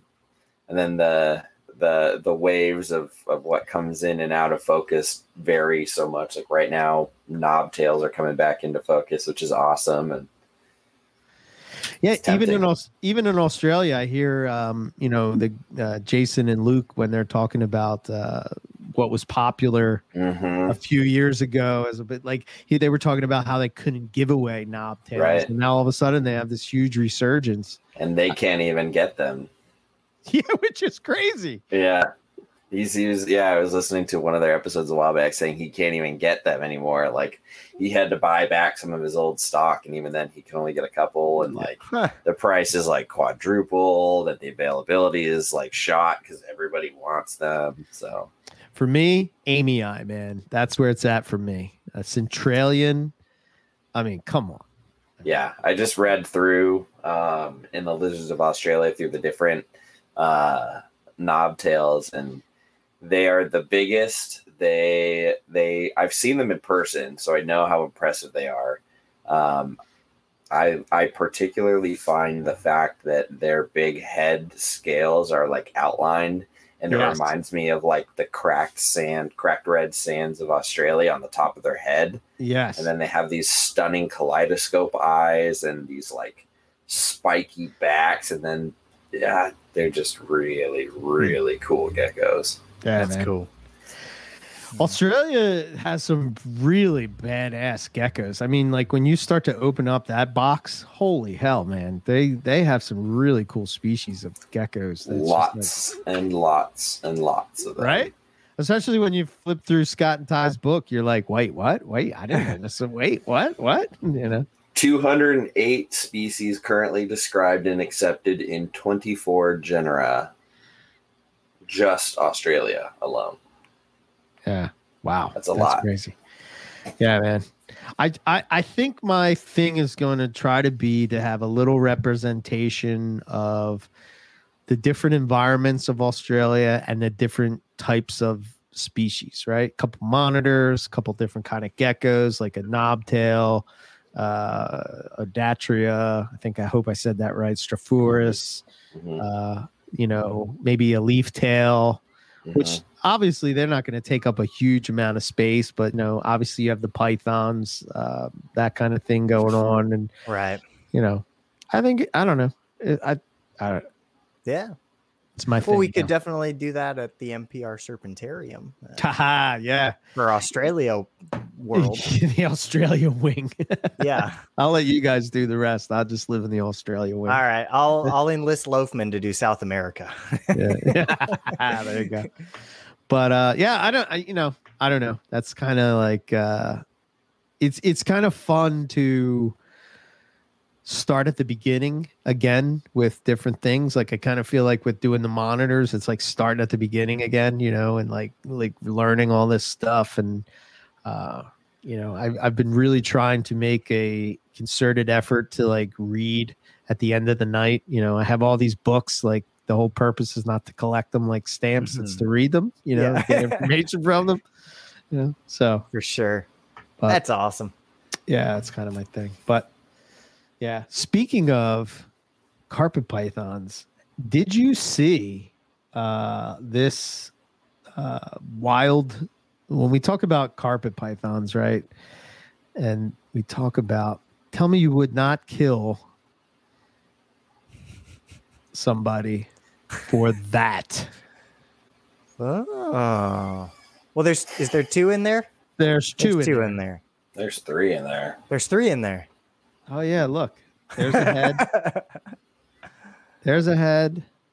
The other head is under the coil on the far left, and then the other head Yeah. is. On I like the big one on top the most. I think the stripy one's cool. Uh, I like the head pattern on. I'm that not thing. sure if it's if Just send me the box. I won't complain. Yeah. Yeah. Well, I was gonna say I'm not sure for me if it's homicide worthy, but it's very nice. Oh, Um, there's so many people on the planet. Lucas Worthy is out of the question. It's just it's time and place, details. Send it to me. and keep it quiet, and we'll, you know, make sure Even- snakes show up on time. Right Even on. the smoke, the snake emoji uh, buyer, you would not, uh, you know, take snake emoji buyer out for. Uh, Mhm. um, It's too then- public here. yeah, they're from uh, Gatton, which is uh, uh, sort of by. This is where they're from. That was uh, one of the snake catchers uh, came across it. Wow. That- that's where they're from. Right there. So that's a coastal. yep. Yeah, it had a very coastal look to it. Damn. Right. that stripe Brisbane. though was nuts. Yeah.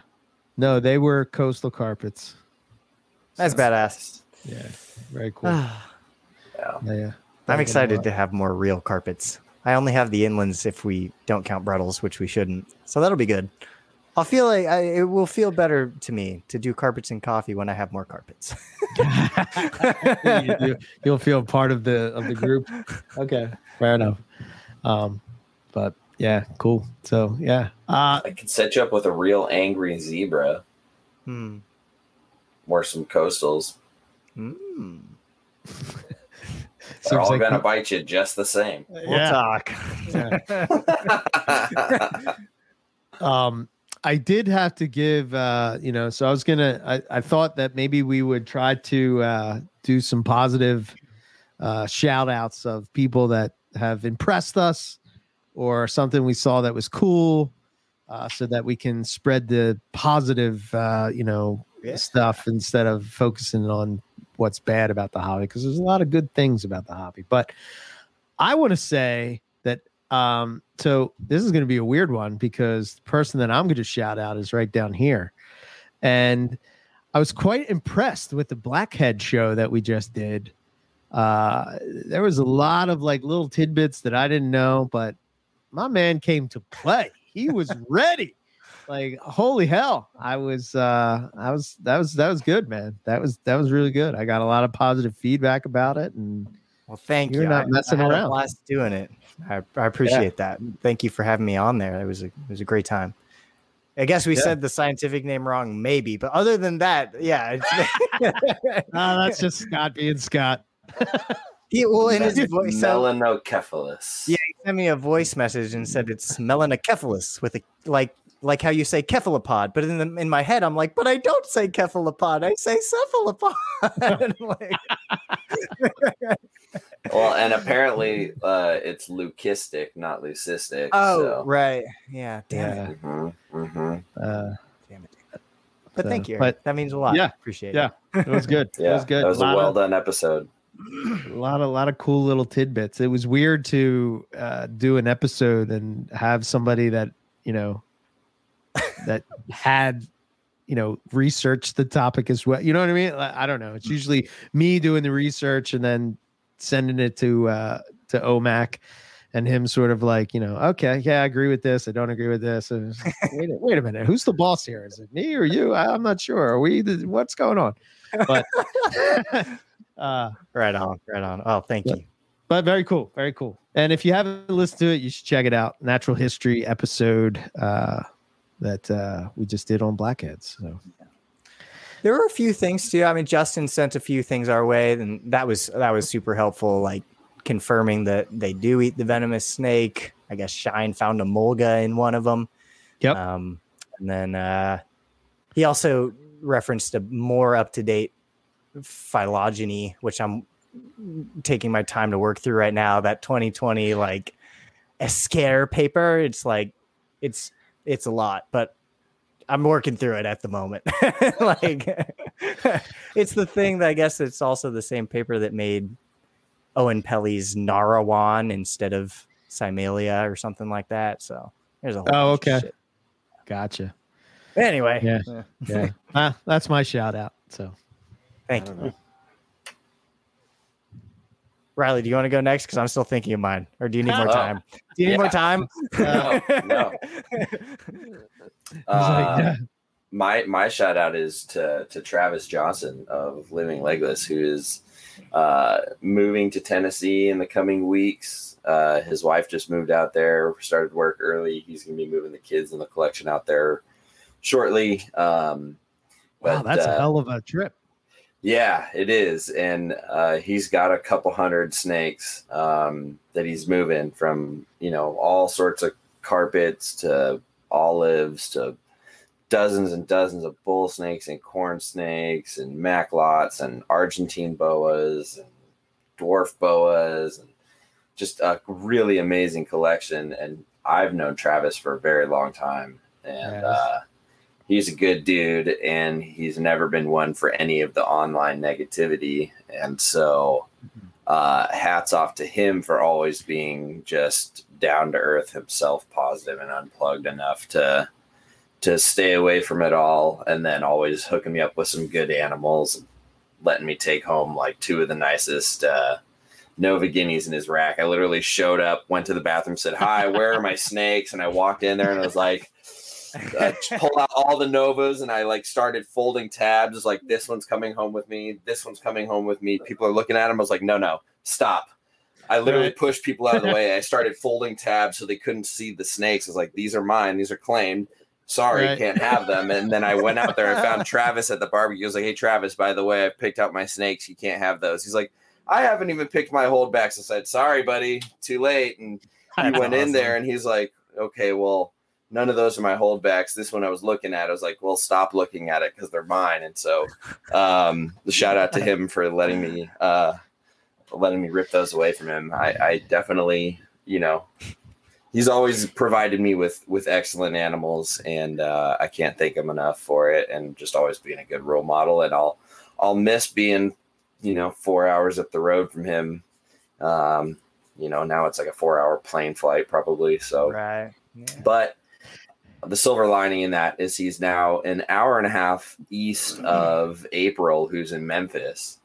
So now we have two good fr- uh, friends and folks out in uh, in Tennessee uh, Nice. to to road trip or fly out and go visit to see. So Yeah. yeah, yeah. That's awesome. Yeah, Travis is like, first of all, he, the fact that he does like coastal carpets when coast like he was he was sort of doing coastal carpets when the morph craze was sort of there, you know. But Mhm. like he just sort of like, nah, I'm doing my thing, man, and you know, Dude, his to him. coastals are amazing. Amazing. He has stuff that you gotta see in person, stuff that like hatched out looking like white-sided rat snakes, and now Yeah. they look they're like all white with like a little speckling of pattern in them. They're just nuts.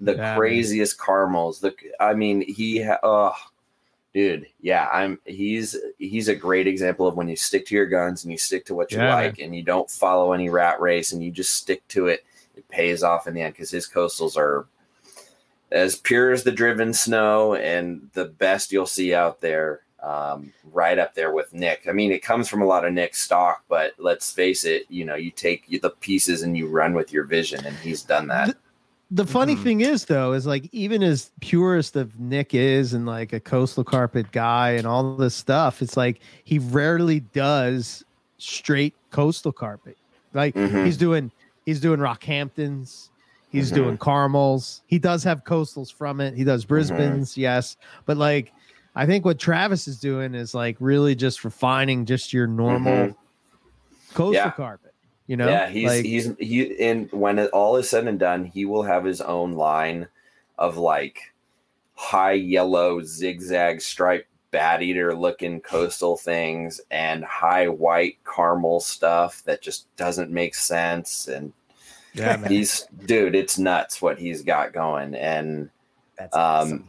And it is appreciated i think i think he sells out pretty well every year and they're not high dollar animals but like his customers usually are very happy with those snakes and i've i've been fortunate enough to get a few of them over the years and they're hands down they're always the prettiest animals in, in the collection so Yeah, and he's like, you know, the other cool thing is he's like one of these guys in the carpet python world where he sort of is known, but mhm. you never see him like. Yeah It's. I hope I'm like that now. Like, you know, I, I'm known, but I don't get. I don't really go on groups and stuff. You know, whereas Yeah. like me and you, Riley, you know, Lucas, you're not. Well, you're sort of a carpet person, but like you, you're. You're Oh sort of like no! You're sort of like no, no, no. You're like the Bredli Aspidites guy. Like, we got to get you. uh, You know, we got to branch you out a little bit more It's not because I don't want to be. yeah, yeah, yeah. I know. I'm, not, Your I'm, bull I'm sorry. That's- yeah I'm just Yeah. joking. I know what you mean. Yeah. Yeah. So like, uh, uh, you know, I we would get on these carpet groups and we, you know, we'd be arguing about. uh, I guess at the end of the day, it's just bullshit or whatever. But like we, you know, we'd be fired. I'm like, no, man, this is fucking bullshit. what are you doing? You know? and uh he just sort of was like, yeah, man, whatever, cool. I got some Yeah. coasters. Check it out. Yep, yep. That's exactly. Travis, man. You hang out Uh, with him, he's just kind of like, "Yep, yeah, I got, I got this stuff." But then you like you start looking at what he's got, dude, and it's like, holy Very humble, right? Shit, man, you've got some killer animals. I mean, his coastals are just stunning. The the the Argentine boas he has, he's got an army of them that are amazing. The the Longicauda, the Tamaulipas Cloud Forest, the San Isidros, like oh, he Yeah. makes me want bull snakes so bad. Like all of this stuff is just phenomenal. Phenomenal. Yeah. Yeah, That's he's got lots awesome. of shit. There's my my positive plug. Cool. cool There we go. Nice. I, I've thought of uh I've thought We're of giving my- you a lot of time to think. Lucas. yeah no I actually I I used the time I have two um two. So- Say, oh, fucking overachiever here. all right fine you don't want me to do two Yeah, you're only to be half less carpet. positive? You're only half of a carpet python guy. Remember that. Okay. Intern Wow. number two. I guess Eric did compliment me so somebody needs to curb stomp me down now Uh, we gotta balance it out okay Yeah. uh I'm first up back. Oh, he's backing me. Uh, first up, I'll, I'll shout out Casey Schultz, Zion Hill Mm, Exotics, mhm. because she just published a magazine article on uh, some sailfin taxonomy and, uh, you know, talk about focusing on a species um, that Yeah. not a lot of people are focused on, uh, or I guess species plural. With Mhm. that's the point of the write up. So Mhm, mhm. awesome super stoked for casey and i can't wait to read that and then second one uh shout out uh brett bender for hatching out his three kimberley rocks um Oh, so that's, uh, yeah. that's pretty Yeah. awesome Brett's a Brett's a cool dude. He's been And his- working at those for a minute. Yeah, I think he had some issues with with eggs, so I'm just so Mhm. stoked that he got some, and couldn't have happened to a better dude. I love talking to Brett. And then we should clarify the the magazine articles coming out in Reptiles magazine. Got it. Yes. Um, so in case anybody was wondering if we're talking about her herpetoculture magazine, uh, she did a write up for them too. If I'm did Womas for them, I think. Yeah. So, but yeah, the the the Philippine thing is, as you stated, a very overlooked species that could very easily be lost to herpetoculture very soon because Yeah. we can't export animals from their home range anymore. Um. And unfortunately, a lot of people have crossed some of these species, and so the very limited gene pool that's out there is is largely related, and some of it impure. And yeah, like you can't get Philippine sailfin dragons anymore. Right. So yeah. Wow. Yeah. Yeah. Oh, that's cool. Awesome. Yeah. I'll have to check that out. Um, well said, well deserved. Yeah, you know, it's funny. Like when you start going down these different rabbit holes of, um, uh, you know, different reptiles and stuff. Like I, I'm like researching the Ackies when we're talking to uh, Mike tomorrow. But yeah, there's possibly three subspecies. Who knows? Some people say it's bullshit. I'm like, oh, this sounds familiar. Yeah. Hundred percent. there's a there's a yellow and a and a red, but there's a top end and you know this one and that one and I, it's like oh okay yeah all right fair enough okay so Yeah, but uh, cool stuff. Yeah. Um, I don't know. Should we uh, wrap it up or what do you think? sounds good. to Pretty me. good. Let, yeah. End on the on the positive note like that. Yeah, Yeah, it's a good way to close out a show. I dig it. I like. All right, I'll say my piece and then you guys can do your thing and uh, yeah, we can go from there. I uh, tomorrow, uh, if you're watching this now, tomorrow. I think it's three central, four eastern. I guess that would be what uh, two, one o'clock, two o'clock your time, one o'clock, right? One o'clock Pacific. What time Eastern did you say? Four, Four. That'd so then one. one. Yeah. yeah. one. Okay. Uh, we're going to be talking to Mike Stefani from Mike's Monitors. What an awesome guy! I love that guy. Sasquatch himself. Yeah, man. Yeah, but like, holy shit, he looks like Harry and the Hendersons for sure. Uh, when he does that thing, you know. Yeah. But uh, yeah, man, he is the monitor. Like, I don't know, man. He's got magic going on over at his place, but he's just popping out monitors like crazy. Some amazing stuff he has, but we're going to be specifically talking to him about Ackies and Kimber Kimberley Rocks. So that is uh not because they're the two I'm keeping, but uh just so happens that that is the case. But I think they're probably the most popular dwarf monitors, and uh, I think there's a lot of, you know, uh, crossover uh, or no, miscon- what's the word? Um, hesitation from snake people to sort of take the plunge into the monitor world, if you will. And I Right. think uh, Yeah. those two are probably uh, a good way to do it. So, uh, and uh, so USARC, check them out, usarc.org, MoreliaPythonRadio.com. And if you want to drop us an email, info at Morelia Python Radio, you can follow us on Facebook, Instagram, and of course, YouTube, the NPR network right here. Subscribe, like, share, all that good stuff. That's all I got. and don't forget the Patreon and Oh, yeah. Teespring. Swag. Teespring. yeah. Yeah, yeah, yeah, all that, all the above. Which, by Sweet. the way, Riley, I didn't sh- I didn't share the uh, picture with you of the pictures my sisters are doing of uh, some art of roughies and such. They look pretty good, so I'll to Nice. share them too. That's Can't cool. wait. That'll be sweet. So we'll That's be over there in the Teespring store. So cool. Nice. Very Sorry, cool. go ahead. No, it's all good. That's all good news. Um, yeah, you can just find me at Riley's Reptiles on pretty much everything. That's Nice. it. Uh, for me, Centralian Exotics on all the things. Uh, hopefully, Bredli's hatching out soon, and you know, after a little bit of time, they'll be looking for their homes. Uh, and uh, also, I was on the Animals at Home podcast recently. I think that'll be out in a week or two, so keep your eyes peeled for that. And Oh, check sweet. out that Blackhead episode. Yeah, it was a good time. But uh, yeah, no, thanks, guys. Good times. Yeah. Cool. Always. Everybody have an excellent weekend, and we'll see you next week. Yes, sir. All right. Woo! See ya. Later. Bye.